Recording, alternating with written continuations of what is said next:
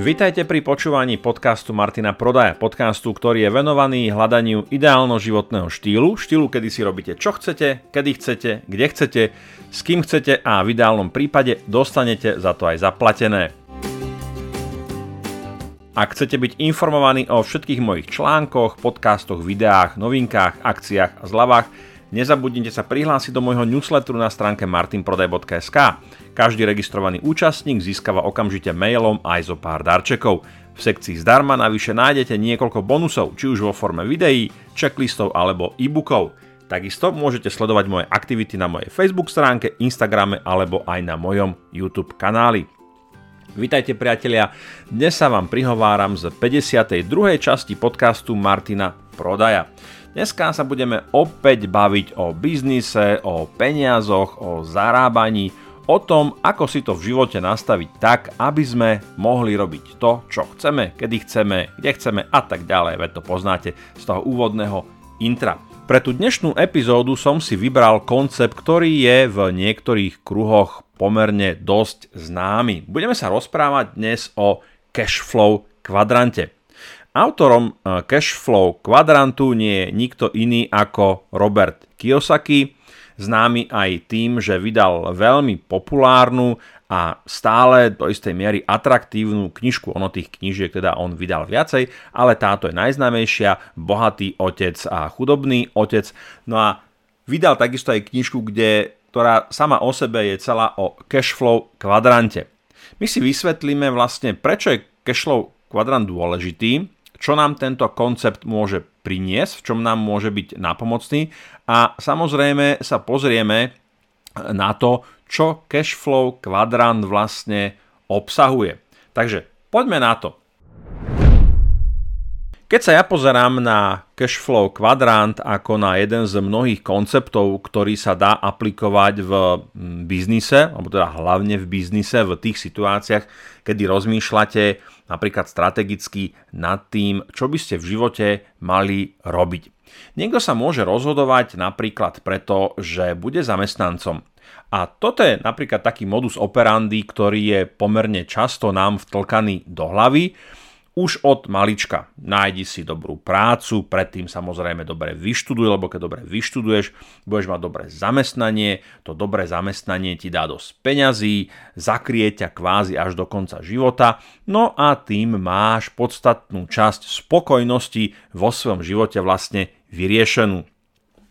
Tu nám vlastne treba povedať, že tento narratív o tom dobrom zamestnaní a o nájdení si dobrého zamestnania vlastne vychádza alebo pochádza z generácie našich rodičov a ich rodičov, kedy naozaj platilo, že mať dobrú školu a mať dobré zamestnanie, čo bolo takmer priamo úmerne prepojené, alebo bolo to prepojené a naozaj to znamenalo, že pokiaľ ste vyštudovali dobrú školu, Zase otázka, čo je dobrá škola, pre koho e, je dobrá škola táto, pre niekoho môže byť dobrá škola nejaká iná, ale skrátka, dobre, máte nejakú dobrú školu, tak dobrá škola znamená, že získate dobre platené zamestnanie. Ibaže od e, čias, kedy boli zamestnaní naši rodičia a ich rodičia, utieklo už poriadne veľa vody a ten svet sa neuveriteľným spôsobom zmenil. Dôkazom toho je, že, a to iste vidíme na trhu práce, že dobrá škola, zase otázka, čo je dobrá škola, nie je žiadnym spôsobom dostačujúcou podmienkou na to, aby ste získali dobre platenú prácu. A častokrát to býva aj naopak a vidíme to napríklad na americkom trhu v Spojených štátoch, kde práve taký ten uh, model, že niekto odíde zo školy alebo dokonca ani neštuduje a vytvorí si nejaké dobré zamestnanie, vytvorí napríklad nejakú firmu, hej. častokrát sa dávajú za príklad také typy, ako je napríklad eh, Steve Jobs, ktorý uh, nedokončil vysokú školu, uh, Walt Disney, uh, Bill Gates a tak ďalej. Čiže ľudia, ktorí naozaj odišli zo školy a podarilo sa im vytvoriť niečo úžasné, niečo veľké, niečo, čo by v pozícii zamestnanca v nejakej dobre platenej práci pravdepodobne nikdy nevytvorili. Čiže dávno neplatí taká tá priama úmernosť alebo to prepojenie na podmienenosť, že mám dobrú školu, rovná sa mám dobré zamestnanie a častokrát je to úplne naopak, že mám dobrú školu a neviem si nájsť žiadne dobre platené zamestnanie. Čiže tu nám vlastne začína cashflow kvadrant. Cashflow kvadrant začína pozíciou zamestnanca a mohli by sme ho vnímať ako nejaký proces alebo nejaký postup, nejaký vývoj. To je jedna z možností, že prechádzame po tých jednotlivých kvadrantoch, ktoré máme 4 a v podstate kvázi pracujeme, môžeme si to predstaviť ako nejakú gamesu, nejakú hru, kde prechádzame z jednej úrovne uh, do druhej.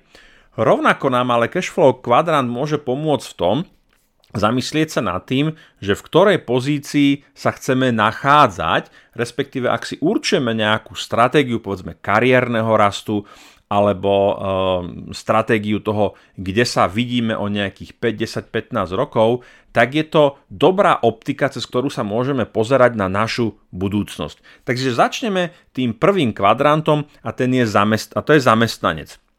Zamestnanec z hľadiska príjmu, alebo zamestnanecká pozícia z hľadiska príjmu, zamestnanec z hľadiska nejakého, nejakého zakotvenia v nejakej e, štruktúre, zamestnanec z hľadiska možno nejakého vykročenia z toho šuflíčka alebo toho kvadrantu v zmysle povedzme navyšovania príjmu, bonusov, odmien, vyššieho finančného ohodnotenia a tak ďalej.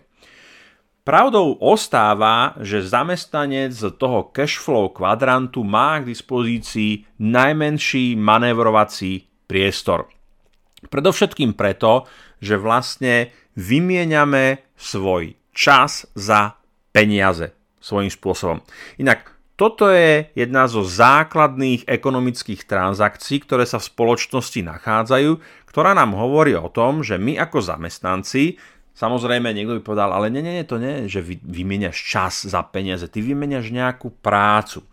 Áno, tak by to malo byť, ale vy nie ste platení za, za akoby každú sekundu tej pracovnej činnosti. Máte napríklad ako zamestnanec, a ja som to poznal a pozná to každý z korporátu, ale aj z iných firiem, že sú situácie, keď je napríklad menej roboty, alebo sa čaká na dodávku, alebo sa čaká na nejaký ukončený technologický krok a v tom okamžiku vy nepracujete a teda nevytvárate nejakú hodnotu, ale tie peniaze vám bežia. Hej? Čiže nie je to výmena hodnota za peniaze alebo tvorba za peniaze, ale je to čas za peniaze.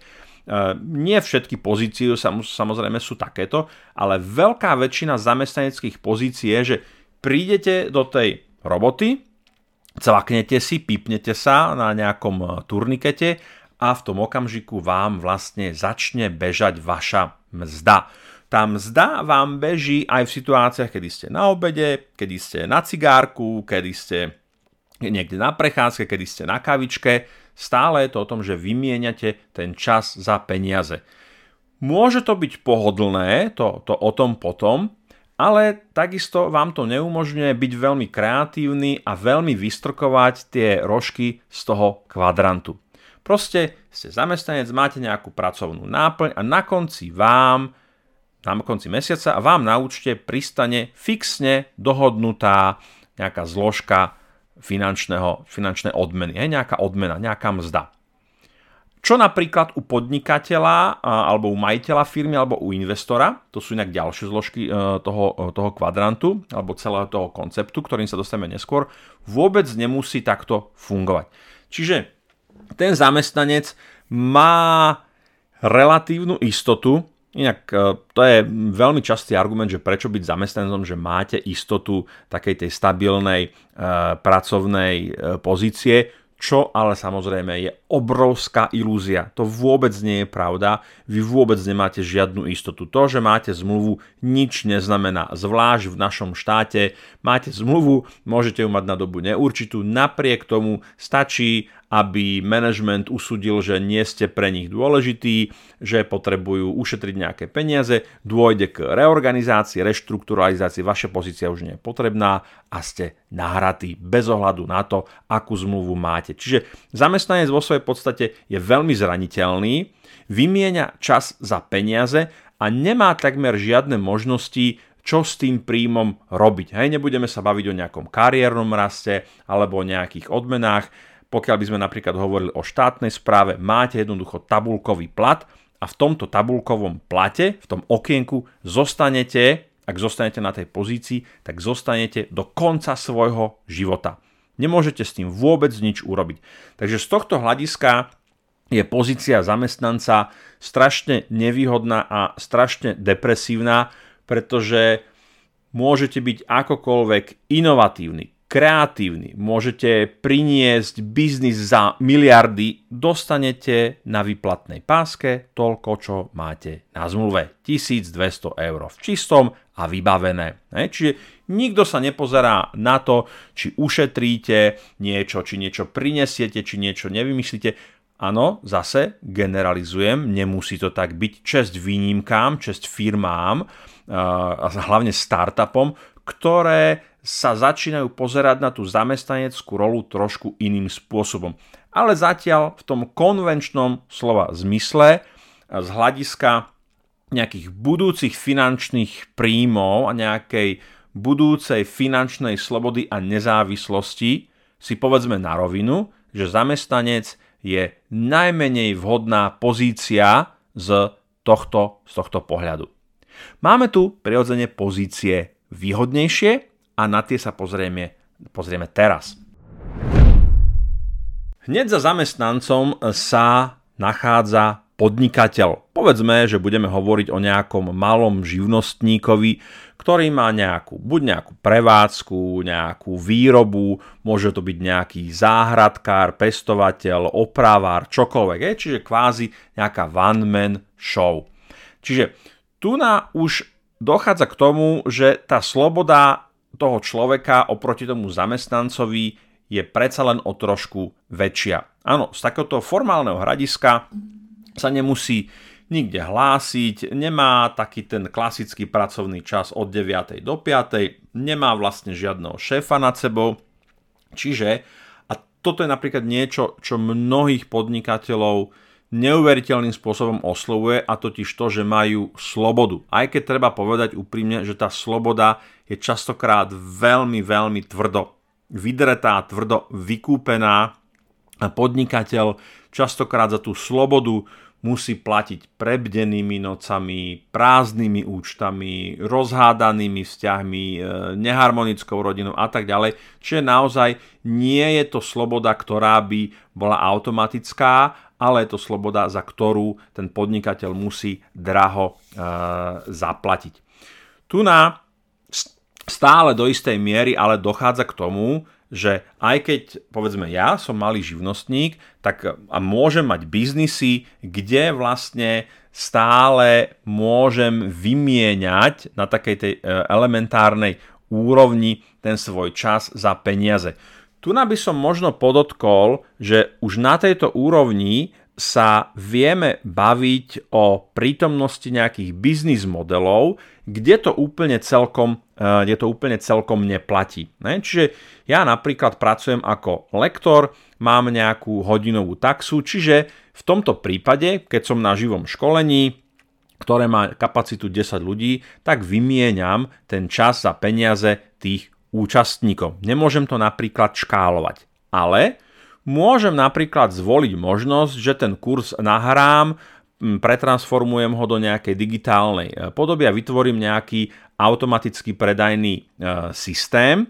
A v tomto prípade je to možno ten automatický predajný systém mi kvázi sprocesúva alebo umožní mi škálovať moju školiacu aktivitu. To znamená, že vytvorím videokurs alebo e-book, nastavím platobnú bránu, fakturačný systém a toto môže fungovať kvázi bez mojej prítomnosti. A niektoré e, projekty, ktoré mám, napríklad Akadémia osobného rastu.sk alebo na mojom webe martinprodaj.sk, niektoré kurzy, ktoré nájdete, nevyžadujú moju prítomnosť. Čiže už v tomto síce som akoby podnikateľ, one man show, a, ale už neplatí tá premisa, že vymieňam svoj čas za peniaze. V mnohých pracovných aktivitách, ktoré v mojom prípade mi generujú príjem, je to tak, ale moja tak akoby celková stratégia biznisová je posúvať sa na tej línii stále viac dopredu v tom zmysle, že moja prítomnosť a moja výmena môjho času za peniaze bude stále menšou a menšou časťou toho môjho biznisu. Čo je dôležité povedať, že stratégie, ktoré vedú k tomu posunu k tej slobode alebo k tomu vyhnutiu sa tej výmeny toho času za peniaze je napríklad automatizácia alebo využívanie a nastavanie automatických procesov, automatických systémov, samozrejme takisto uh, delegovanie alebo outsourcing. To znamená, že všetko tam, kde nemusím byť prítomný ja osobne, a môže to nahradiť buď nejaký systém, proces alebo nejaký iný zamestnanec, napríklad alebo brigádnik alebo nejaká výpomoc, tak to všetko robím, pretože, a toto je veľmi dôležité uvedomiť si, ako podnikateľ stále mm, a aj vo všeobecnosti to, čo máte a čo je najcennejšie, je čas. Čas je jediná komodita, ktorá sa nedá nejakým spôsobom, spôsobom nahradiť. Čiže aj ja napríklad ako podnikateľ uvažujem nad tým, kde môžem ušetriť čas a kde sa môžem zbaviť vecí, povedzme biznisových vecí v mojom biznise, ktoré mi ten čas e, berú. Ako som povedal, tými nástrojmi je outsourcing, delegovanie, automatizácia, nastavenie automatických systémov a procesov, ktoré riešia veci, e, ktoré riešia veci za mňa tak aby som e, postupom času mohol z toho biznisu povedzme, poviem tak metaforicky, že vytiahnuť sám seba za hlavu ako figurku z tej šachovej hry a dať sa, a dať sa niekam, niekam inam, hej, mimo, aby som nebol v tom biznise. Treťou pozíciou cashflow kvadrantu je majiteľ firmy. A keď si spomeniete na to, čo som vlastne rozprával v pozícii podnikateľ, tak e, už podnikateľ e, na tom začiatku samozrejme stále, ako som povedal, mení svoj čas za peniaze, ale postupom času sa dostáva alebo mal by sa dostávať v ideálnom prípade s použitím tých nástrojov, o ktorých som hovoril, teda automatizácie, automatické systémy, outsourcovanie, delegovanie, k tomu, že začína vytvárať celofiremný systém a teda sa stáva majiteľom firmy, kde už nepracuje on, ale pracujú tam tí zamestnanci, čiže už má nejakých zamestnancov, to znamená, že e, vymieňa čas druhých za peniaze. Hej? Čiže ja vytvorím, ja vytvorím firmu, kde napríklad uh, budem mať nakladateľstvo alebo budem mať, budem mať firmu, ktorá produkuje, uh, produkuje články a najmä zamestnanca, ktorý mi ten článok bude písať, ja neviem, poviem príklad, teraz so strašne podcením, hej, ale poviem príklad, zamestnanec mi napíše článok za 10 eur za normostranu. Ale ja ako majiteľ firmy, ktorý rozumie marketingu, strategickému plánovaniu, má biznis model, kde ten článok viem predať za 20 eur za normostranu. Čiže a, a tomu zamestnancovi, povedzme, keby sme to prerátali na ten článok, zapla, zaplatím teda tých 10 eur napríklad, ale ten zamestnanec mi vygeneruje hodnotu um, alebo tovar alebo službu, ktorú ale viem predať uh, drahšie. A môžem tých zamestnancov mať troch, 5, 10 alebo 100, čím vlastne škálujem ten biznis. Lebo pokiaľ by môj biznis bolo písanie článkov, len ja sám, podnikateľ, tak v podstate e, som veľmi limitovaný, lebo aj keby som pracoval 24 hodín a mal 250 úderov za minútu, tak napíšem len istý obmedzený počet článkov a nemôžem ďalej, nemôžem ďalej rásť. Ale ako majiteľ firmy, pokiaľ mám odbyt, pokiaľ mám dopyt po tých článkoch a mám 10 zamestnancov a nestíhajú, no tak zo, môžem zobrať ďalších dvoch, troch, piatich, desiatich, pretože ten každý zamestnanec v ideálnom prípade v tej firme si zarobí na seba alebo prinesie mi hodnotu 100 eur, ale ja na hm, trhu vďaka tým zamestnancom, vďaka ich práci zarobím, ja neviem, trojnásobok, štvornásobok alebo päťnásobok. Hej?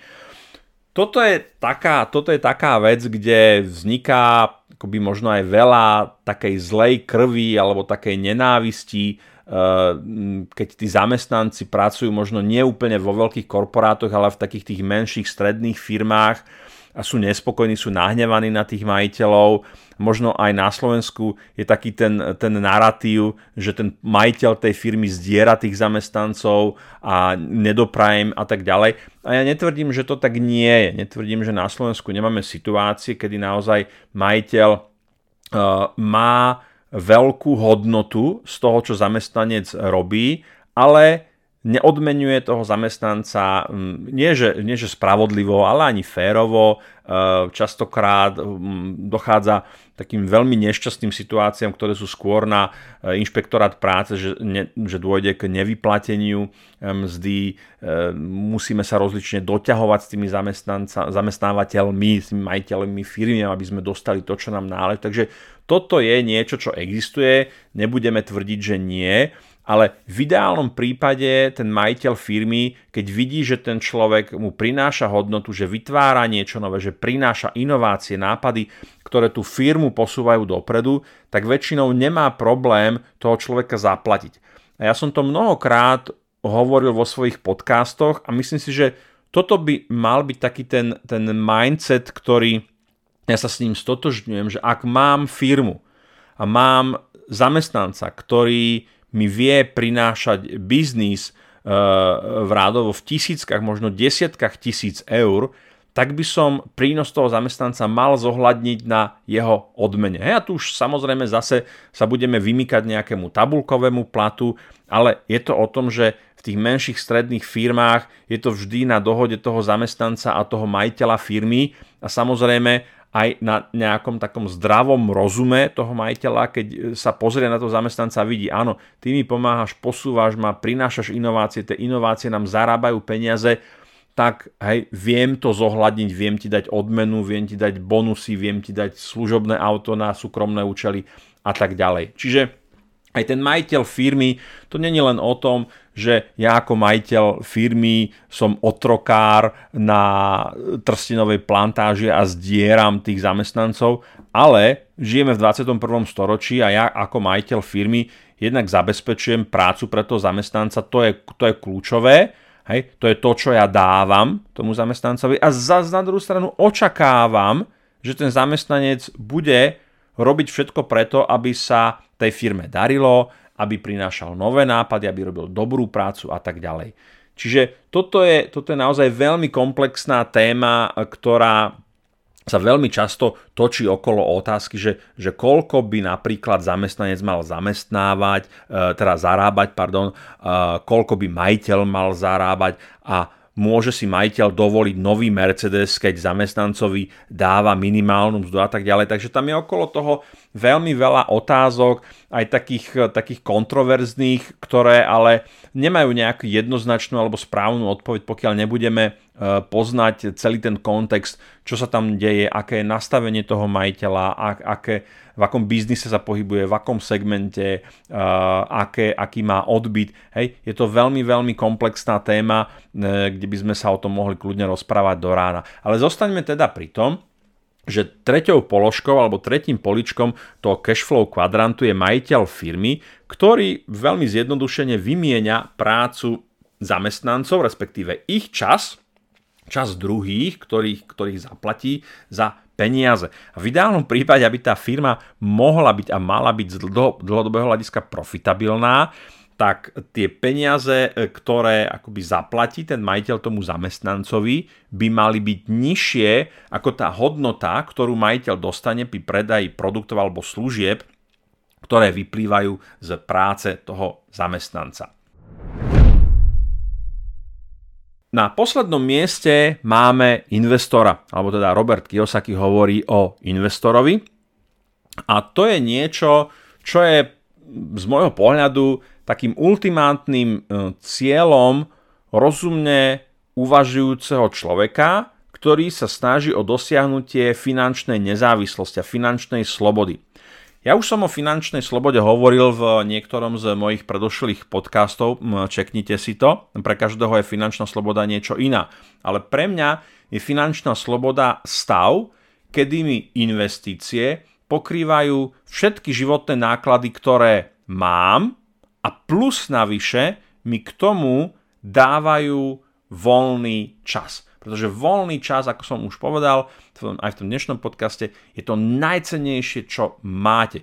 Všetky ostatné komodity viete získať naspäť, ale čas neviete získať naspäť. Ako náhle je ten deň preč, je ten deň preč. Na veky už sa nikdy nevráti a žiadny nový, ďalší, náhradný deň už jednoducho nedostanete plus navyše toho času, ja viem, teraz to bude znieť ako kliše, toho času máme stále menej a menej. Takže ja vo svojom nejakom rozvoji sa chcem stať investorom, kde budem mať kapitál, lebo vlastne akoby tie peniaze môžu byť vytvárané pracovnou silou, alebo môžu byť vytvárané kapitálom. V tomto prípade máme na mysli kapitál, peniaze, ktoré sú investované napríklad v akciách, kryptomenách, e, komoditách, fondoch, na, na šetriacich účtoch a tak ďalej. Keď tie šetriace účty, prosím vás, dneska je to úplne smiešne. Čiže skôr by som sa bavil naozaj o investovaní do, do akcií, komodít, ETF a tak ďalej a tak ďalej. Čiže to je ten okamžik, kedy peniaze zarábajú ďalšie, ďalšie peniaze. Hej? Nemáte tam, nemáte tam žiadneho zamestnanca, nemáte tam e, žiadne produkty, žiadne služby. Ja som o tom rozprával, keď som rozprával o obchodovaní na burze, že je to veľmi špecifický v podstate biznis model, keď niekto obchoduje na burze, kedy na druhej strane oproti vám nestojí zákazník a nepožaduje tovar alebo službu. V bežnom svete takmer všetko všetok obchod je o tom, že niečo ponúkate a zákazník si to zoberie ako službu alebo, alebo nejaký produkt a zaplatí vám za to, dostanete peniaze.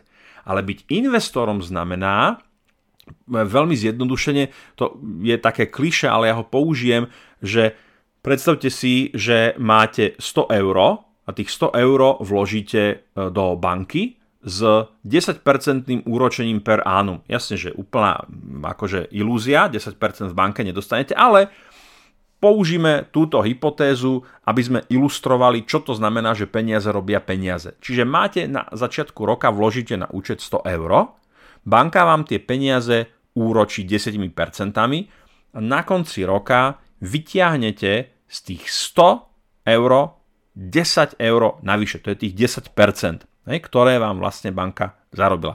A teraz si predstavte, že na tom štartovacom bode by nebolo 100 eur, ale 1000 eur. Na konci roka už tam bude stovka. Keby tam nebola na začiatku tisícka, ale 10 tisíc, na konci už bude tisícka.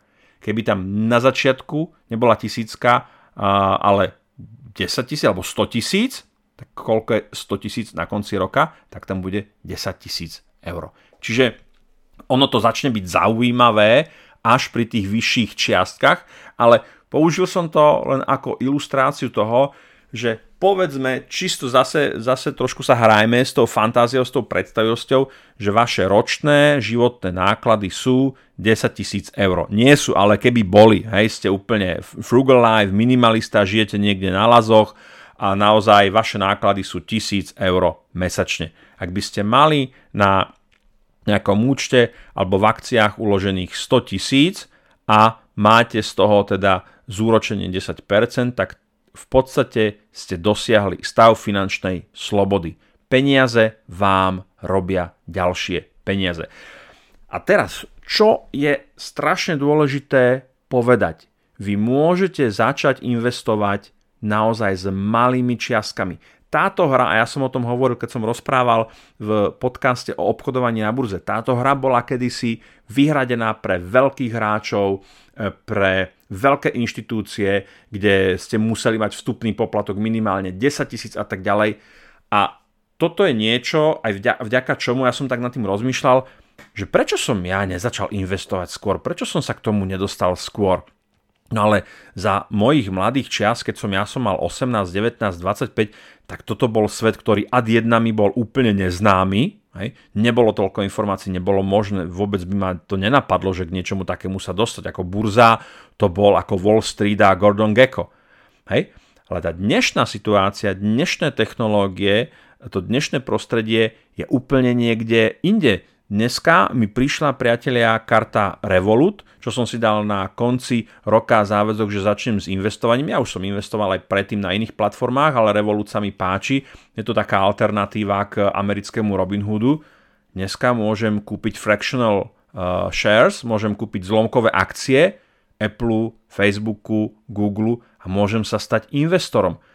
A toto naozaj ja sa zhodujem s takým tým nadšením, ktoré, ktoré tu zažívame že toto je niečo a mňa veľmi mrzí, že ja sa k tomu dostávam už v relatívne neskorom veku, ale ono sa hovorí, že nikdy nie je neskoro začať. A viem, že napríklad toto bude múdrosť, ktorú sa budem snažiť odovzdať svojmu synovi, pretože ak ho tým e, v dobrom naočkujem a naozaj začne investovať už od veľmi mladého veku, možno 18-20 rokov, tak v ideálnom prípade, keď všetko dobre pôjde, tak v 40 bude môcť odísť na dôchodok, pretože bude mať práve vďaka investovaniu e, pokryté e, všetky svoje životné potreby. Peniaze robia peniaze. Toto je naozaj niečo, čo vnímam ako super dôležité a pokiaľ máte k tomu vzťah, pokiaľ vás to baví, študujte, naštudujte si to, pozrite si obchodné platformy, vyberte si brúkra, začnite s niečím veľmi jednoduchým, možno s tým Revolutom alebo s platformou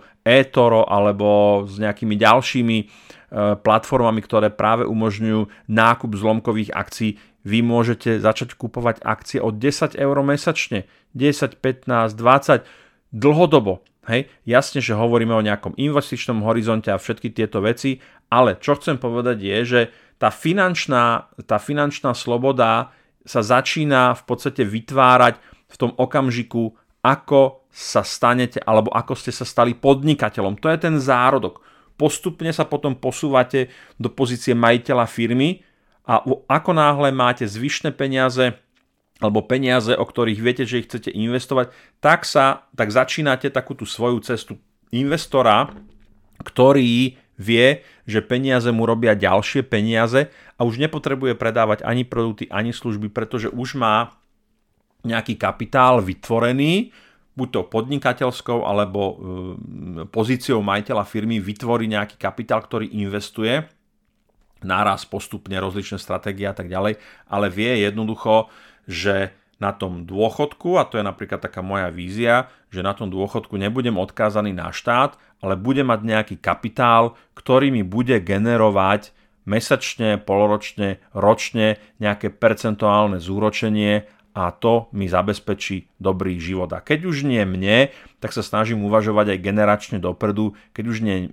mne, alebo teda aspoň do istej miery dúfam, že sa mi to podarí, nakoniec ešte som relatívne mladý, zdravý, čiže mám povedzme pred sebou ešte hodne rokov produktívneho veku, v rámci ktorých budem môcť generovať nejaký kapitál, ale teda keď už nie pre mňa, tak určite svoje deti jednoznačne k tomu budem uh, viesť, pretože celý ten, celý ten systém, kedy vymieňate ako zamestnanec svoj čas za peniaze, sa mi zdá akoby veľmi, veľmi nešťastný a iste má isté nejaké drobné výhody, ale z dlhodobého hľadiska vám chcem povedať, že rozmýšľajte nad tým, že ako zamestnanec, ako zamestnanec sa nikdy do stavu finančnej slobody nedostanete. Na to sú iné položky toho kvadrantu a samozrejme najbližšie k tomu má ten investor, ale medzi článkom je podnikateľ a majiteľ firmy a preto, preto aj natáčam tento podcast, preto o tom veľmi veľa hovorím, že podnikanie, vaše vlastné podnikanie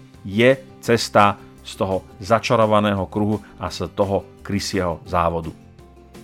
Páčil sa vám tento diel podcastu? Ak áno, budem rád, ak mu necháte nejakú peknú recenziu alebo ho budete zdieľať. Nové časti podcastu si môžete vypočuť vo svojej podcast aplikácii. Nezabudnite takisto lajknúť moju Facebook stránku, rovnako ako aj Instagramový profil. Ak vás napadajú témy, ktoré by ste radi počuli v mojom podcaste, tak mi napíšte na infozavinačmartinprodaj.sk alebo na môj Instagramový profil. Som rád, že sme spolu strávili nejaký čas a teším sa na opätovné stretnutie v Eteri. Dovtedy sa majte pekne a nech sa vám darí.